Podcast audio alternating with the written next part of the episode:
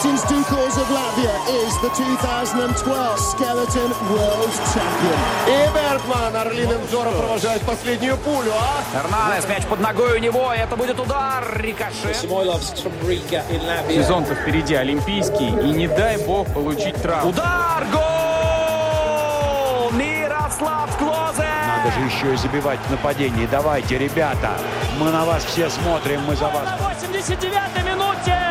А пенальти-то такой липовенький, липовенький. Победы и рекорды, достижения спортсменов и команд, наших и зарубежных, история и секреты различных видов спорта, результаты текущих чемпионатов и интервью. Это программа «Спорт сегодня» на Латвийском радио 4. Лига, в которой играют лучшие футболисты континента. Лига, в которой постоянно нужно отстаивать право на лидерство. Лига, в которой уровень справедливо отражается на списке участников. А если кто-то не согласен, он вправе доказать свое мнение победой. Это Лига наций УЕФА. Обновленной сборной Латвии дан шанс проявить себя в группе D, и пока что наша команда не проигрывает, но и не побеждает – в программе «Спорт сегодня» мы вместе с футбольным обозревателем портала sportocenters.com Эдмундом Новицкисом будем разбираться в секрете нынешнего латвийского нейтралитета. Ведь список соперников намекает, что побеждать можно и нужно. Для начала необходимо вспомнить, что это второй розыгрыш нового турнира УЕФА для сборных. В первом победила Португалия, которая в прошлом году завоевала трофей на своей территории. Ожидается, что следующий розыгрыш получится не менее успешным. Сборные 55 ассоциаций распределили по лигам в соответствии с рейтингом по итогам предыдущего розыгрыша Лиги наций. В первых трех лигах по 16 команд, разделенных по четырем группам. Так, в Лиге А обитают все футбольные сливки континента. Это и Германия, и Италия, и Польша с Бельгией, и Испания с Хорватией, и Францией и так далее. В группе Б, соответственно, попроще, но тем не менее это завсегдатые чемпионатов Европы. Венгрия, Турция, Словакия, Ирландия. Еще ступенью ниже располагаются уже наши соседи – Литва с Эстонией, а также Кипр, Словения. Особняком, правда, расположилась Греция, переживающая далеко не лучшие времена. Ну и все, что осталось, поместилось в группу D. Это Фареры, Мальта, Гибралтар, Андора, Сан-Марино. И вот среди них, малышей в группе D, словно подросток, затесалась Латвия. Наша команда уже несколько лет пытается найти выход из темной комнаты. Меняются игроки, меняются тренеры, игроки снова возвращаются, меняются главы федерации, болельщики ждут победы и хоть какого-то продвижения в рейтинге, а этого все нет. Нынешний розыгрыш тоже таил в себе много надежд, ведь у нашей команды много нового, и визит Андоры на стадион Даугова был практически праздником, но финальный свисток прозвучал, а счет на табло остался неизменным – 0-0. Визит на Средиземноморский остров к мальтийцам но и они-то оказались крепким орешком, и снова ничья, правда уже 1-1. Хоть мы и занимаем вторую строчку в группе, хоть у нас два очка, в целом создается ощущение дежавю и топтания на месте. Получается, что так. Во-первых, нужно сказать, что наверное, мы объективно играем в этой самой слабой группе этого турнира, в D-группе, потому что если бы мы там нечаянно бы оказались, тогда бы, наверное, эти две игры мы бы победили и победили бы, наверное, уверенно, потому что противники, ну, точно самые слабые в Европе, какие могут быть, но мы даже, к сожалению, это не смогли сделать. Конечно, мне бы хотелось там анализировать уже игры, противники и, как бы сказать, не просто остановиться на том, что были ничьи и все, но поговорить про то, почему так случилось и были ли эти игры скажем так, одинаковыми, но, наверное, этому всему нету смысла. Все все-таки считают, э, что это не наше место, и мы вообще не должны даже как бы останавливаться на этих играх, а просто хватает того, что вот эти плохие результаты. Одним из очевидных факторов для изменений стало назначение на пост главного тренера Даниса Казакевича. Разумеется, он со своим штабом поработал с командой, произвел кадровые перестановки, но результат пока что не говорит о том, что это помогло. Я сейчас говорю с позиции Википедии, где на бумаге остается результат, а сама игра никак не отображается. И чтобы понять, поменялось ли что-то, нужно вникать в суть каждого матча. Однако Эдмунд Новицкис не увидел там явного доминирования, которое является залогом победы. Я, конечно, бы хотел защитить сборную Латвии и сказать, что не знаю, там, что мы, например, были лучше, и что в футболе, чтобы победить, иногда просто не хватает быть лучше, но нужно быть на голову сильнее, и это не всегда так легко. Но вот самое, самое плохое и самое больше, чего мне жалко, что, к сожалению, мы в этих двух играх также не, нельзя сказать, что доминировали, в общем, в общем, смотря на обе игры. Да, в первой игре мы были лучше, и можно сказать, что было большое невезение нереализованный пенальти, два раза в штангу, и еще были моменты. Но во второй игре, что было самое такое жаль на это смотреть, что мы не смогли сборную Малту переиграть по качеству игры. И та ничья, которую мы сыграли в Малте, она была как минимум э, заслуженная со стороны сборной Малты. И мы могли даже бы и эту игру проиграть. Поэтому вот это самое, самое, самое плохое, что не видно того, что мы доминируем в этих играх против таких э, слабых противников. Но я бы сказал, что у нас наш ресурс игроков, он есть такой, какой он есть. И хотя Данис Казакевич пришел с таким, скажем, опять же, новыми, новыми идеями, и с новым посылом, но реально состав все-таки по игрокам довольно похожий на то, что было Славиша, но это не упрек ни в какой мере, потому что, ну, игроков сколько у нас есть, столько у нас есть, и нужно с этим смириться. Если говорить про, опять же, все-таки стиль и идеи, но они есть новые. Опять же, Данис Казакевич не берет игроков, которые, по его мнению, э, не соответствуют, э, скажем так, идее сборной Латвии и которые могут, может быть, э, ну, может быть, это слишком громко сказать, но испортить климат в команде. Например, нету сборной Хорошаускаса, нету Ракеля. Один хорошо играет в чемпионате Латвии, другой играет в сильном чемпионате Кипра. Кипр чемпионат это сильнее латвийского. Что мне, скажем так, не нравится, это то, что мы очень часто меняем тренеров, и один проходит с новой идеей, с каким-то выбирает новых лидеров. Например, помню, Миксу Паттелайнен выбрал лидером Яниса и Колнекса. Потом пришел э, Славиш Стоянович, у него опять другие лидеры, там, например, там Марти Сош ему очень понравился. И теперь Данис Казакевич, у него опять новая идея. И так мы все время бросаемся с одних идей к другим и никак не стабилизируем игру. И поэтому вот есть такие плохие результаты, плохая игра, что нету никакой стабильности.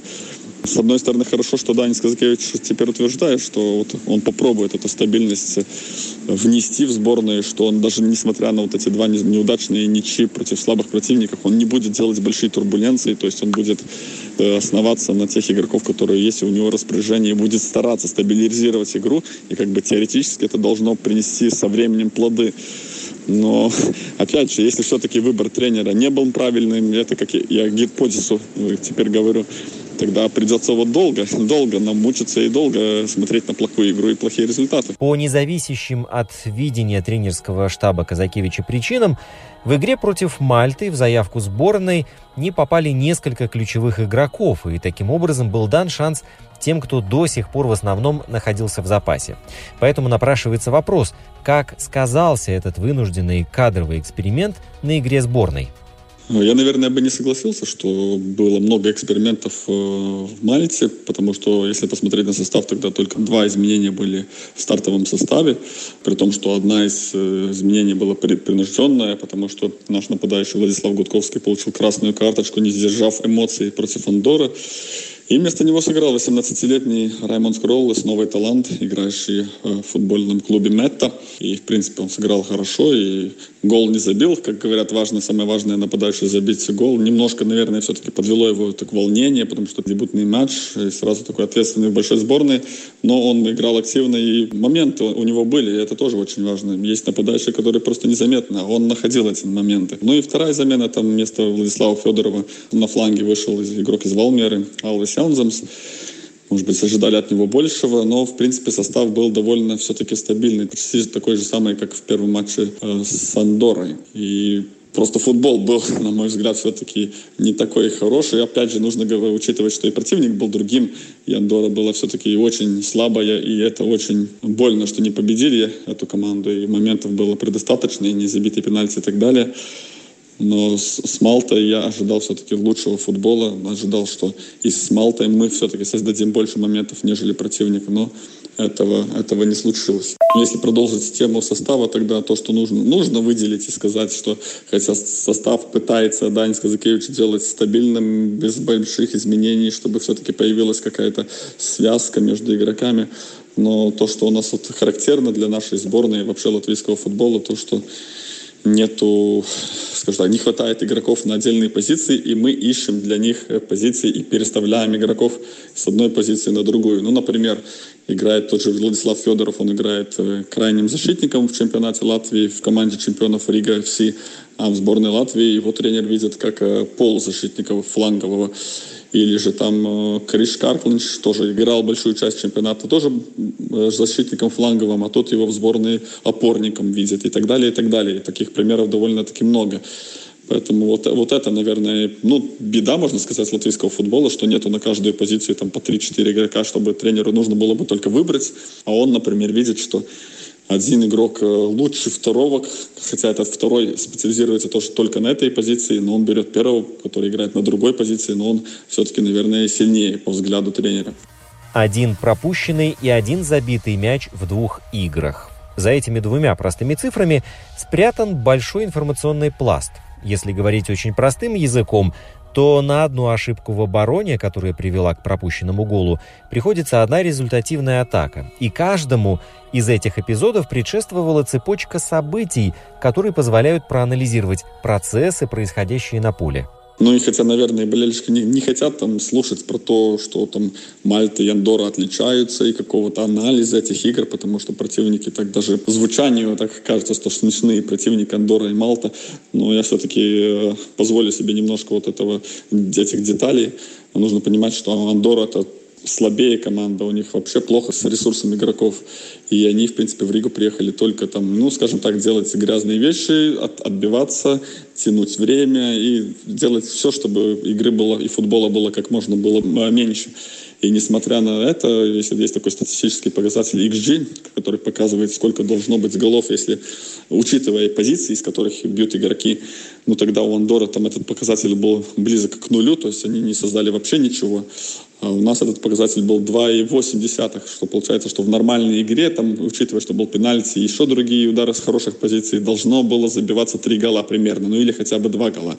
Но матч закончился 0-0, и, в принципе, это большая катастрофа, потому что в этом матче мы были на голову сильнее противника, и были лучше, и создавали моменты, и просто не забили из хороших позиций.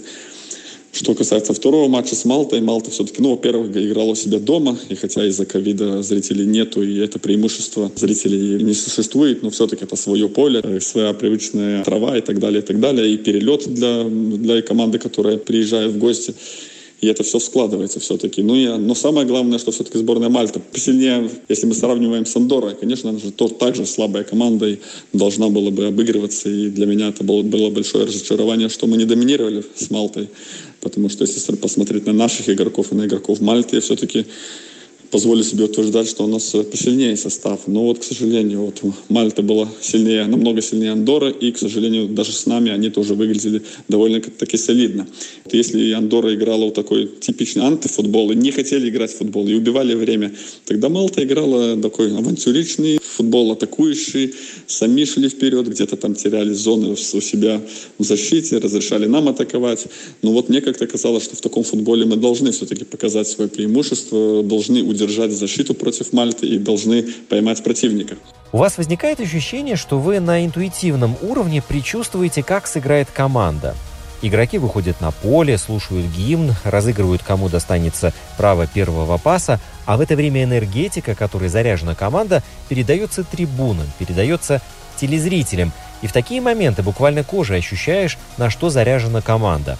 Другое дело, что по ходу матча все может поменяться, но это уже другая тема. Так вот, можно ли, глядя на игру команды, предсказать, заряжена она на борьбу, а с ней и на потенциальную победу, или же у Латвии нет задора и драйва? Если говорить про драйв, про старательность и так далее, тогда я считаю, что игроки сборной Латвии, они делают все, что э, могут, что в их силах.